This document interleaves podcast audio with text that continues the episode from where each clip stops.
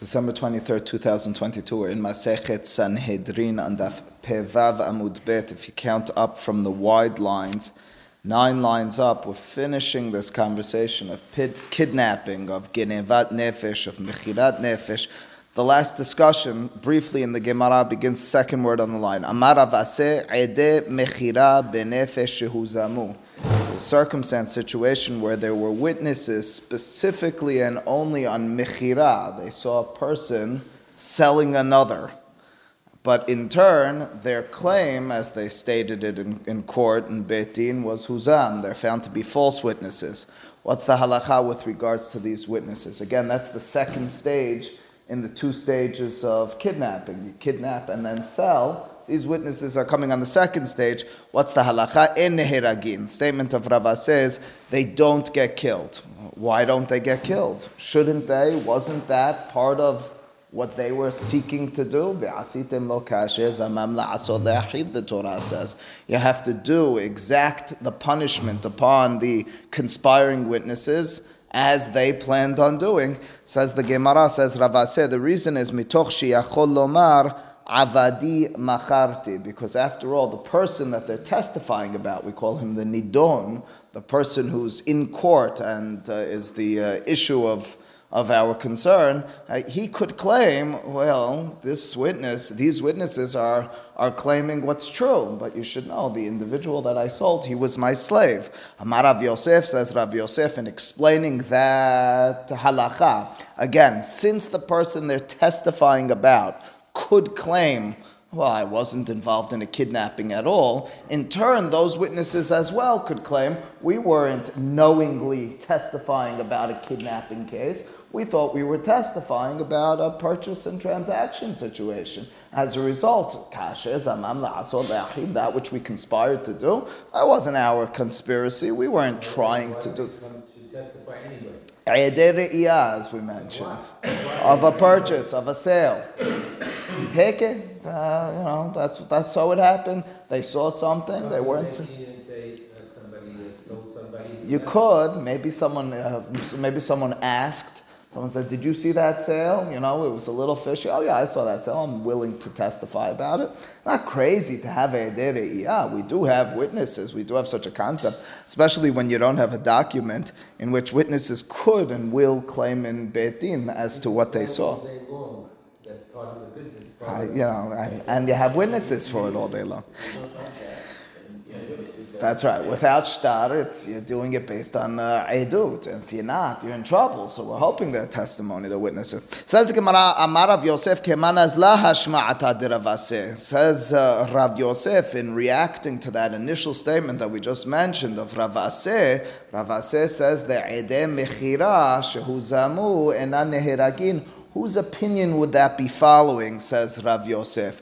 Now he is going to tap into a mahloket. We discussed the past two days very briefly, a mahloket between Bi'akiva and Hachamim the mahloket about whether we say davar velo hasi davar or davar va'afilu hasi davar, which means to say, as the testimony is being brought forth, being uttered in Beit Din, does it need to be, so to speak, a full-fledged testimony, meaning it's touching all the points of what will be a uh, determination by the Beit Din, or can you have testimony on partial aspects of this case? That's the best way to translate those words in the broadest sense. Says Rav Yosef, you know, Rav Aseh, he must be assuming Kirbi Akiva. He must be following the opinion of Rabbi Akiva. After all, these Edem Mechira, these witnesses just on the sale, they're not testifying about the full case. They're not dealing with the full matter at hand for which there would be punishment of death penalty. After all, then they'd need to be testifying both about the kidnapping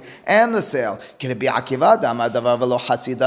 must be the, the opinion of Ravase. It's not a terrible opinion to follow Rabbi Akiva, but it is against what seems to be the majority opinion. Hachamim who disagree with Rabbi Akiva and say davar va'afilu hatzi davar. Is Ravase really? Just following the opinion of Rabbi Akiva. Amale Abaye says Abaye back to Rav Yosef. Ah, maybe he didn't fully understand this. Maybe I didn't fully understand this. Di banan neheragin. Are you suggesting that Ravase's statement that Ehdeh Mechira Shehu Zamu Enan Neheragin would only qualify the opinion, would only check out according to the Bi'akiva, according to the Hachamim who say, Davar va'afilu Hatzi Davar, the Ehdeh Mechira the witnesses just on the sale would not get killed. Hamitoch amar. Uh, wasn't the rationale of Ravaseh spelled out uh, explicitly? He told us why he says Mechira, the witnesses on the sale are not killed. He says because the person they're testifying against could claim, I was just selling my slave. As a result, they could make the claim, we didn't realize we were testifying about a kidnapping situation. That's irrespective of whether Ultimately speaking, we're trying to get into the mind, into the brain, into the mindset of those witnesses. What were they thinking? Uh, if we can make the claim that they were thinking we're not going to kill him, we're just testifying.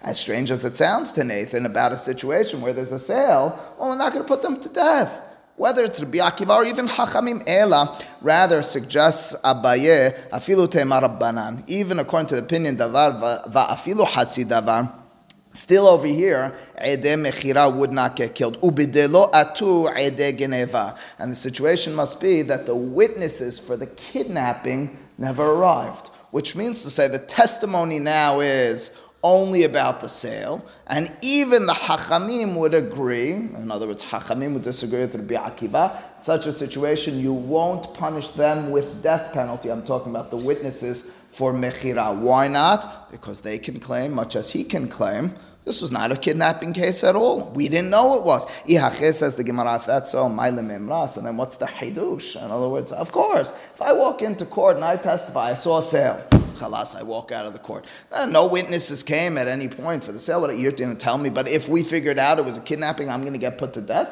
That's uh, that's, that's preposterous. La That says the Gemara. So maybe the case is as follows. This is what Ravase was talking about. Ede Mechira walk in. We saw the sale. We saw Reuven selling this individual. Well, we don't know what it was. We thought we were just testing. We think we're just testifying potentially about a sale. Uh, there was no witnesses who had arrived yet with regards to a kidnapping of this individual.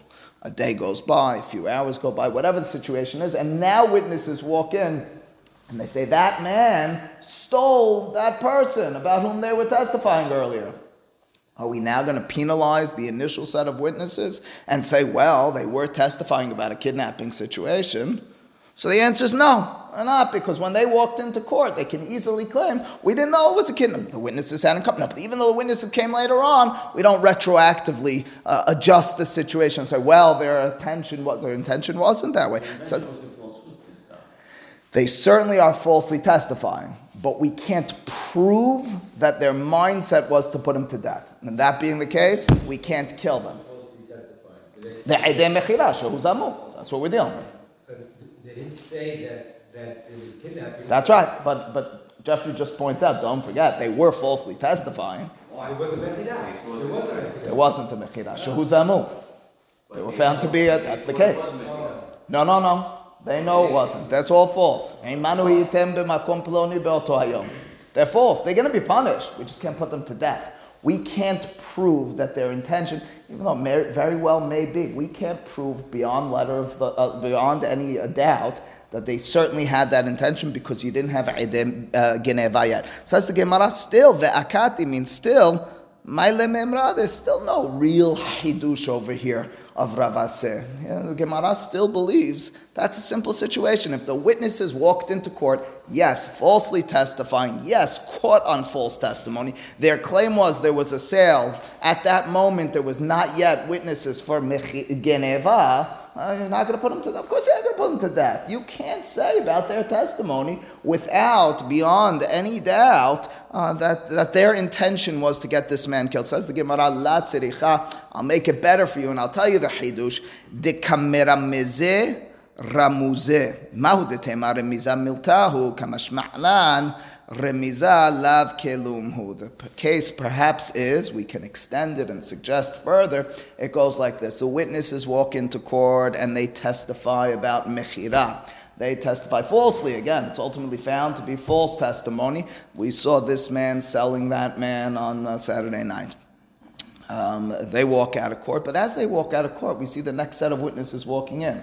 And they're making signs to each other. Rimizah, they're making rimazim one to the other. Maybe they're whispering, maybe they're motioning something, whatever. We don't know what they're motioning, but they're motioning something.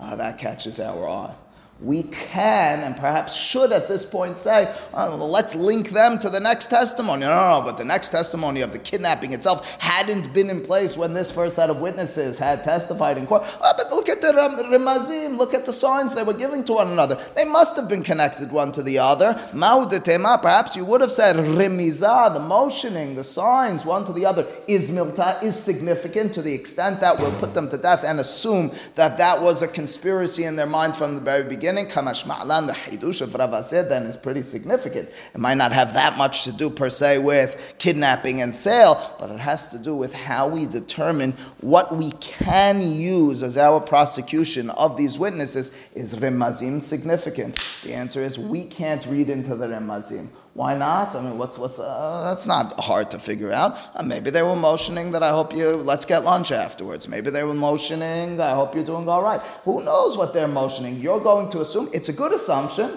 I'll give you a high percentage uh, count that uh, the fact that they were caught, caught conspiring, the second said, and we know, uh, but we can't prove that. And as a result, you can't do va'asitim lo kasher You can't kill. Yes, Rob. Say you have them on collusion. It's guaranteed. The point over here is this is not considered collusion. This is not text messages. Other two witnesses are behind them, they hear, oh wow, you got, you got him sold, okay, great, you know, it's not to kill. That's right. You kind of see that, but you don't hear it. You heard it, of course. That's not remazim. That's that that is clear. They're linked up with one another, and in such a situation, even though it comes afterwards, no question. Who's assuming that they saw the kidnapping? That they, the first one, that they, You have a second set of witnesses. You have two sets of witnesses. okay, but you, so you're saying they were going out of court and somebody else is coming? And the two witnesses, What if nobody motioned? then, then there's no hidush. Then it's clear, the Gemara is saying. Uh, we never would have had a question. Of course, you're not putting them to death. But who's assuming, the Bedin? Betin. Somebody, one judge from Bedin saw somebody motioning? Yes. Has to be. Uh, maybe have witnesses in Beit Din, whatever. That's a good question. If it's seen by the judges, you don't need so. Maybe you have two witnesses in court or something of that sort. Not, not fully clear. But the point is, ultimately speaking, it doesn't matter because you can have all the witnesses on this. Signing, sign language is not enough. Collusion, in a real sense, as explains Rabbi's speech. Uh, action, you see them. All right. Says the next. Yeah. What, what, what for the, uh, the Nope. What? They're going to have to pay the money that they tried to obligate. In other words, if I make the claim that uh, you sold this person as a slave, but it's not really so, I'm going to be trying to make you lose money. Whoever I'm trying to make lose money, I'm going to have to pay that. Yeah, just money, financial. And if the second set of witnesses knew they were testifying kidnapping and protesting, so then we go back to the mahlok, uh, and they came after Eid Geneva. So then that's the mahlok between Bi'akiva and Hachamim, davar v'lo hatzi davar, even davar vafi.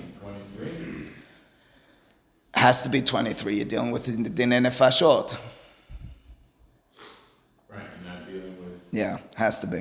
All right, says the next Mishnah. The next Mishnah will deal with the next case in our initial Mishnah in this Perek of Henek. It was the case of Zaken Mamre, which the Torah describes in Devarim Perek Yod Zayin. Zaken Mamre will quickly find out, but I'll briefly tell you beforehand, is the following situation. You have an individual. We'll understand what type of individual. Why is he known as the Zaken? We'll understand in a few moments why. But anyway, you have an individual who um, is disagreeing, has disagreed with his local court. So his local court had made a decree, made a determination about something in halacha. The Gemara will determine and discuss what sort of issues in halacha we're talking about, but he disagrees with them. As a result, the local court of his city, of his province, of his borough, whatever it is, goes together with him to Yerushalayim, to Harabayit, and they then go through three courts, one and then another, and then the final court, the Beit Din Hagadol, that of 71, who reside in um, Lishkat Hagazit Gazit. That's where they convene, which is in the Azara, half in the Azara in the Mikdash. So he got to call it the Supreme Court. He still disagrees, but not only does he disagree, he comes back to his city and he tells people, act based on my word and not based on the word of anyone else. In such a situation, the Torah tells us you put him to death. The stam, the regular situation of death in the Torah without explaining or using specific verbiage is henek. This individual gets put to death with henek, strangulated. So that's what we're going to be dealing with, the details and, uh, and consequences of such. Says the Mishnah, zaken mamre, as Rashi told us in the first Mishnah, the word mamre, milashon mamrim heyitem. Lehamrot means to rebel. So here is the rebellious elder. Um, what's the halacha in such a, such a al pi betin? He's going against betin. Uh, so what is the halacha? Shene'emar ki mecha davar la mishpat. Uh, so that's the pasuk in the Torah is describing. He's doing it against mishpat. Yipale, the lashon that we're picking up on over here already, is something interesting because the pasuk is describing this. Way. Yipale, yipale means it's wondrous. Okay, so we'll have to pick up on that like pele. All right, so that's what we're dealing with, and that's the pasuk. Shelosha batedinim hayusham as the Zaken Mamre, who's disagreeing with his court, goes to Yerushalayim, they'll encounter, as I mentioned, three different courts. Ehad Yoshev al Petah Harabayit. One is at the eastern entrance, Rashi explains, to Harabayit, the, where the place where the Makdash was, Betin of 23. Vehad Yoshev al Petah Ha'azara. And then as you enter inward more, past the Ezrat Nashim, as you move forward, there was another Betin over there. You had lots of judges at Makom Mikdash, which of course is very telling. It means that Mikdash is not only a place in the in the general sense of worship of Hakadosh Baruch Hu through ritual, but it was furthermore worship of Hakadosh Baruch Hu through justice, through righteousness. That's what you had at the Mikdash. You sacrificed, but you furthermore got together as a nation, and furthermore brought forth justice to the people all needed to be in the local, in the focal and local uh, and, and, and, major location. Anyway, that's what the had Yoshev Apeta Hazara Vehad Yoshev Bilishkat Gazit. And the third one, and that's what we call Betin Hagadol, was in a place called Lishkat Gazit. Lishkat Gazit was half in the Azara, half in the Kodesh, and half outside of it. Okay, what would happen in such a situation? Again, there's a matter which is disputed, and you're going there, it sounds like. Ba'in Lezeh Al Peta Harabayit. Initially, you encounter and you pass through or you uh, walk into the first Beit Din. Ve'omer kach darashti, and the Zaken Mamre, together with his, the Beit Din from his uh, city, uh, and needs to explain what happened. He says, this is what I explained, this is how I interpreted the Torah. Ve'kach darshu haverai, kach limadati ve'kach limedu haverai. This is my interpretation, my teaching, and this is alternatively theirs.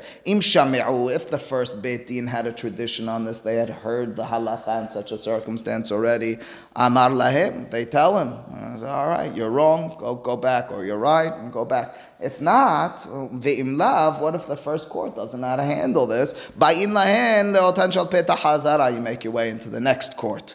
Ve'omer, kach darashti haverai, kach limadeti v'kach limmedu haverai, the same type of uh, sequence of events, the same uh, procedure. You turn to them and you say to them, uh, this is what, well, not you, Zakin Mamre, this is what I interpreted, this is how they disagreed with me. This is how I taught and extrapolated this law, this is how they did. So im again, if that betin is now able to handle this, Amar lahem, they would say to, get, to, to this uh, individual and to his betin, this is the halacha. V'im lav, elu va'elu ba'in lebetin hagadol shiblishkat hagazit. If not, they move into the final location, the Supreme Court, the Sanhedrin of 71. Shemimenu, it's from that uh, final court, again, half in Kodesh, half, half outside, Yoseh Torah lechol Yisrael. Our understanding is that Torah emanates from Lishkat Gazit to all of Israel, Shene'eman, min hamakomahu har Adonai. And cites a pasuk in the Torah. You go up to the place which is chosen by God,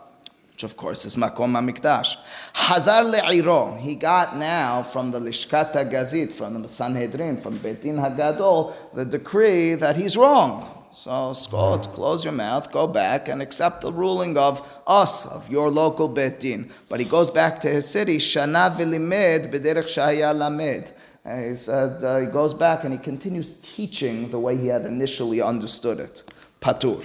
In such a circumstance, we won't. We might punish him. We might try to rebuke him and change his ways, but we won't put him to death because he hasn't instructed how to act. What he has done is he's taught. He taught. What's that?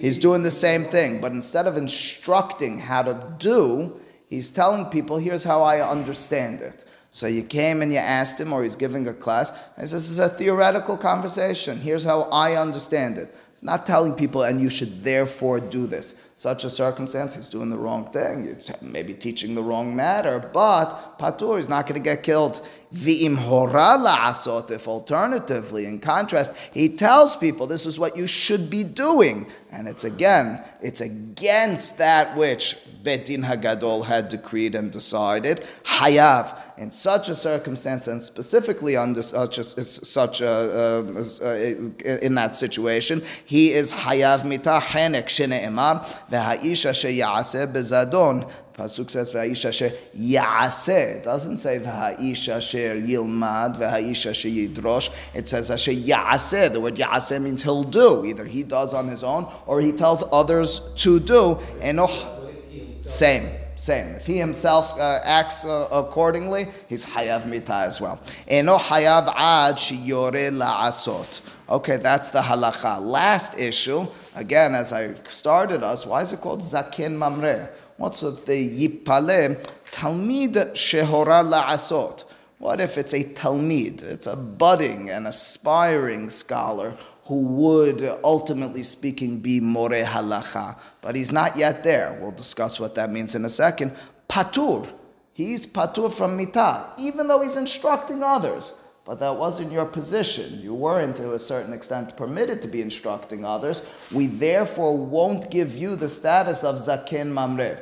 The Gemara will be doresh this from that pasuk. Yipale. Yipale makes it sound like we're dealing with someone who's, so to speak, wondrous. He's on a higher level than others. And as a result, he's already higia lahora'ah is what we refer to it. This individual, he's a student. Ah, he's teaching wrong. He's rebellious. He shouldn't be doing so. He doesn't get death penalty. Nimtza concludes the Mishnah.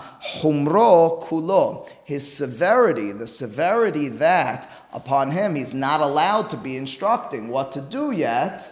Well, that's his kula, that's his leniency as well. As a result, if he did so in the wrong way, he doesn't get death penalty. It's an ironic consequence. You shouldn't have been teaching. Since you were in that position and you did teach, in other words, instruct what to do, we can't and won't be putting you to death. What does it mean that he's lo higia lahora'ah? So first and foremost, it might just simply mean, and it certainly does, he hasn't yet studied appropriately. He hasn't finished his courses. He hasn't trained appropriately. No question. Beyond that, Because really people are not gonna follow. That, in other words, Nathan now explains why, why, it gives us the underpinnings, the ta'am hadavar. And so why are you're not going to put him to death? Because we assume maybe people aren't following. What if they are? Still so. The Torah is telling us this is the halacha.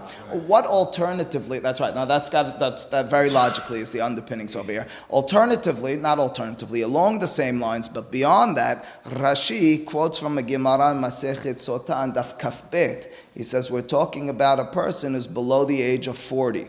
The Gemara Masechet Sotan, Daf Kafbet, has a derasha and has an understanding below the age of 40, you're not higiyat lehora'ah yet. You're not supposed to be instructing people what to do.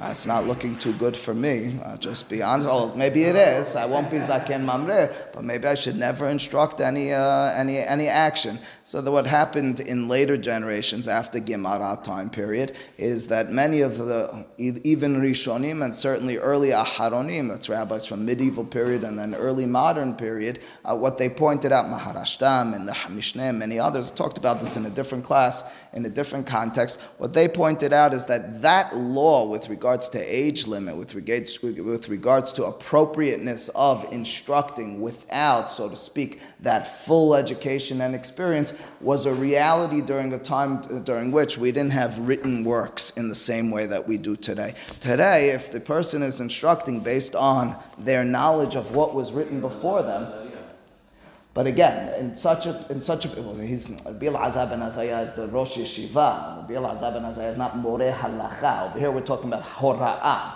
and as a result, And as a result, the, the distinction uh, goes as uh, quite simply as follows. If a person is instructing today, it's because they have books that told them how to instruct and what the halacha is in such a circumstance. Once upon a time where that was all oral tradition, where you needed the experience in the real time uh, with the shimush of Talmidei Hachamim and so on and so forth. So then you said, before you got that fully at the age of 40, it was inappropriate. That's why we, uh, generally speaking, distinguish in that respect. There was, however, a famous decree in the city of Prague. It had specific context and, uh, and circumstances that, that inspired it, but there's a famous decree, it's recorded in more than one place, that in the time of Noda B'Yehuda, in the time of Landau, who was the uh, chief rabbi of Prague, some 300 or so years ago, uh, he had a decree that you know there were all these books coming out. That's what he was. That's what they were perturbed specifically about. And they're teaching halacha. We're making a decree that if the author is under the age of 40, no one should buy their books. Nobody should publish their books. I don't really know what ended up happening. My guess is they made more money on those books and more people bought them. And that's just the way those things always work. But that's that's with regards to that side point of 40 years old for hora'ah. But that's our Mishnah. So the Mishnah says if he's just a Talmid, and that's why we refer to him as a Zaken Mamre, he's not Higia Lahora'ah, Zaken, the Gemara in Kiddushin describes Zaken um, is a description of En Zaken Ela Mishkana Chochma. So when we talk about, we're not talking about him being old per se, although Rashi is, if you consider 40 old, is giving you a little bit of, a, of an age uh, description over here. It's more in terms of their knowledge, it's more in terms of their experience. All right, it says the Gemara, a Beraita, the Beraita will bring forth A, one or two of the halachot that we saw in our Mishnah, and B, and more specifically, and maybe importantly, it'll describe what sorts of laws are we talking about? Any law that the uh, Zakin Mamre disagrees with? Are there particulars? Can you give me a description? Can you read the Pisukim together with me? So here we go. Tanu Rabbanan beraita ki davar. The Pisukim begin this whole passage, I think pasuk het over there, in ki mecha, when the matter is high up, when the matter is wondrous, we look in turn at this zaken mamre and we say it needs to be a person who is high up, bamufle or bamufla shebabetin. It needs to be an individual, in the words of Rashi, bimumhe He's already knowledgeable for court proceedings. He's already a dayan or a person who could be bidayanut. He's a person who could be more halacha hakatuv medaber. Okay, those are the first words in the pasuk. Then the pasuk says mimmecha. Uh, so we're going to be doresh pretty much every word in these pesukim. So ki pale mimmecha. Mimmecha literally means from you. We're going to have a derasha on that. Ze yo'etz. That's a reference to yo'etz. What's yo'etz? Rashi already helps us with this. Yo'etz is a matter of ibur shana in terms of deciding the extra month for a year. The Gemara elsewhere, Masechet Ketubot and Afkof Yod Bet, which Rashi is really citing over here, has that the words Sod ve'isa are words that you would use by the matter of determining the extra month to the year. What if this individual is disagreeing on that sort of issue? You know, you may have imagined we're only dealing with life or death situations. What if it's on whether there's an extra month? That's a pretty significant thing. But that's what he's disagreeing with, and that word yoretz is, is, is denoting for us that issue issue. Okay, how do you know uh, that it's denoting that issue? So Rashi quotes the Gemara in Ketubot. Our Gemara helps us a little bit more. But ultimately speaking, even if it's on an issue of that sort, v'chenu omer, and similarly you have a pasuk which uses a word similar to mimmecha and yoretz, which we associate, yoretz, etza means, means advice, we associate that with ibur shana. Pasuk says, mimech yasa hoshev al Adonai Ra'a yo'etz b'liya'al. So you have mention of mimech and you have yo'etz. We associate mimmecha with yo'etz, with ibur shana. So second reference here in the pasuk is we're not only dealing with a person who's a mufla, mufla who's a mumhele betin, but furthermore he has a dispute on a matter such as ibur shana. Furthermore, davar. So it says ki yipale mimmecha davar. If the matter, the issue, the word uh, however you're defining that word davar, is, uh, is, is, is, disputed. What's that a reference to? Zo halacha. Uh, says, says the Gemara, that's a reference to halacha. She says halacha Moshe Sinai. What do you mean halacha Moshe Sinai? It's a matter which is only verbal in terms of our adherence to it. Halachal Moshe Sinai are the laws that we don't have recorded in the Torah, but we accept them based on verbal and oral transmission as binding from Torah at Sinai, given to Moshe from Hakadosh Baruch Hu. So davar then, the reference to the matter, the word in the pasuk is something that's talui, that's dependent upon your speech. Halachal Moshe Sinai. If he disagrees with Halachal Moshe Sinai, there are a whole slew, of many halachal Moshe Sinai. He disagrees with one of those. La mishpat, the next word in the pasuk. So he disagrees. We mentioned the ibur. We mentioned halachal Moshe Sinai. La mishpat, ze hadin. That's a reference to din. Now, might be a reference over here to a judgment case. Now, we'll explicitly mention later in the pasuk bin din. Says Rashi, it's a reference instead to a derasha, which we have based on tradition from gezerah shava. If there's a tradition that you link a word here to a word there in the Torah, and this individual, this Zakin Mamre, disagrees with it, bring him to the high court and so forth and judge him accordingly. Ben dam le dam. Then the pasuk says, okay, again, ki pale mimecha davar ben dam le dam. Between blood and blood. What's that referring to? Again, we're describing the person who's disputing a case, and I don't just say disagrees. So it gives you lots of details. He disagrees between blood and blood. What's between blood and blood? Ben dam nida, dam Damziva, he disagrees on the status and stature and laws and intricacies with regards to any of the blood issues that we have in everyday life. What are those? Damnida, if it's a woman whose menstrual blood is disputed from this zaken mamre or the status of it. Dam leda, the blood after birth, and has specific statuses and uh, with regards to tuma. Dam ziva is reference to when a woman has blood or has discharge at a separate stage after the during the 11 day period, uh, irrespective of the details. That's the type of disagreement he might have. Then the pasuk says, furthermore, again, ki davar ben dam ledam ben din ledin. What's bendin ledin between this judgment and that judgment? Bendin nefashot, uh, dine mamonot, dine makot. Uh, whether it's an issue of uh, he disagrees with the law with uh, regards to a death penalty, disagrees with the law with regards to a financial, monetary issue, or a law with regards to lashes, the person had a pro- pro- uh, violated a prohibition. Benega lenega, then the pasuk says, furthermore, between the matter of a, uh, a nega and a nega, what's that? Uh, some affliction to another affliction. What's that referring to? Ben adam, whether it's dealing with tzara'at, which grew on a person, he disagrees, he disputes it. The second mamre nige batim, if it's tzara'at, leprosy, which grows on the walls of a home. Nige begadim, if it's on the clothing. Any of those situations, any of the aforementioned, anything we mentioned until now. Zaken mamre, that's the situation. Divre. The next word in the pasuk is divre, not davar any longer, but divre.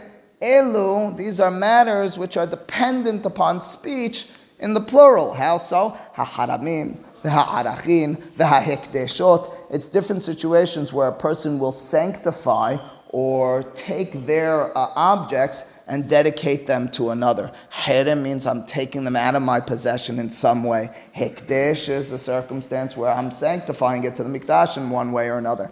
Arachin means either I say about myself my value or the value of something else is upon me and I have to dedicate that money to the mikdash as well. Rivot is the next word in the pasuk fights, disputes. These are all situations where Zaken Mamre is disagreeing. What's rivot? What sort of issues? Again, we're just elucidating. We're going through, enumerating all the cases where Zaken Mamre would be considered so for any of these sorts of disputes where he goes against the tradition or, or, or against the, uh, the normative uh, decision over here. Uh, rivot, zo, what's, what's disputes that he might disagree with? Situations of dispute. Hashka'at sota if it's a circumstance where the woman is, uh, is, is, accused of her husband with regards to, in Parashat Naso, a long procedure, Masechet Sota, uh, of being promiscuous in her, in, in, in, involvement with another man. If he gets involved in that and disagrees, that's another Zaken Mamre potential situation. Arifat Egla, Uh, Egla Arufa described in Torah as well as a situation where a dead person is found outside of a city. The city closest to it needs to have a whole procedure of taking this it's a specific animal, and, and breaking its neck next to the river and so forth. There's a whole procedure.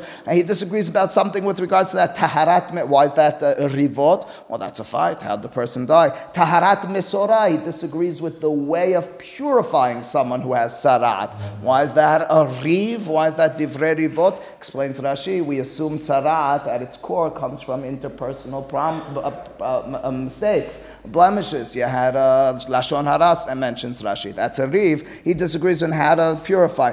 Bish'arecha. Then the pasuk says these matters arrive bish'arecha in your gates. What's in your gates a reference to in, uh, in the pasuk? Zo leket shechau pe'ah. The pasuk with regards to um, presents and, and, and donations you give to poor people uses as well the word she'arecha. And turn over here it's a reference to leket shechan pe'ah. Those are circumstances where out in the field, if I dropped something, if I forgot something, I have to furthermore pe'ah, leave a portion of my field for poor people. If the zaken mamre disputes the laws in these, vekamta, the pasuk says you have to get up. Okay, now we dealt with all the types of cases that might uh, determine this to be a zaken mamre. Vekamta, get up, bring this person mi beit din. Explains the Gemara. You're standing up from the beit din that you were residing, you were involved in, ve'alita, and get up and rise up. And what does the pasuk in the Torah say? Up to hamakom ashev haradona milamed shebet hamikdash gavoa me'eretz Yisrael. Now the fact that the pasuk says, and you'll go up, teaches us that the mikdash, where you're going to, is up. It means it's up as compared to any place you were in. Outside of it, in Eretz Yisrael. Furthermore, and this is not a derasha from this pasuk per se, as the Gemara explains, the Eretz Yisrael gavoa mikol aratzot. And you should know, furthermore, Eretz Yisrael is more elevated. It sounds like physically they understand. Certainly spiritually, it sounds like they're assuming even physically, but we can assume at the very least, their vision is with regards to spiritual status, 100%. El hamakom, Eretz Yisrael above all else. El hamakom melamed shamakom gorem. Lastly, it says, and you'll go to the place. You understand from this that the place, Lishkat Gazit, is fundamental for Zaken Mamre. Meaning, if the Sanhedrin, as it sometimes happened, is not in Lishkat Gazit, it's not in the place in the Mikdash where they're supposed to be. There were times of exile, times of persecution, and there's a Zaken Mamre, lucky him even though he disputed, even though they went through all these procedures, ultimately speaking, since the Sanhedrin is not in its place, he's not put to death. Baruch Adonai le'alam. Amen. B'chanam kadosh baruch hu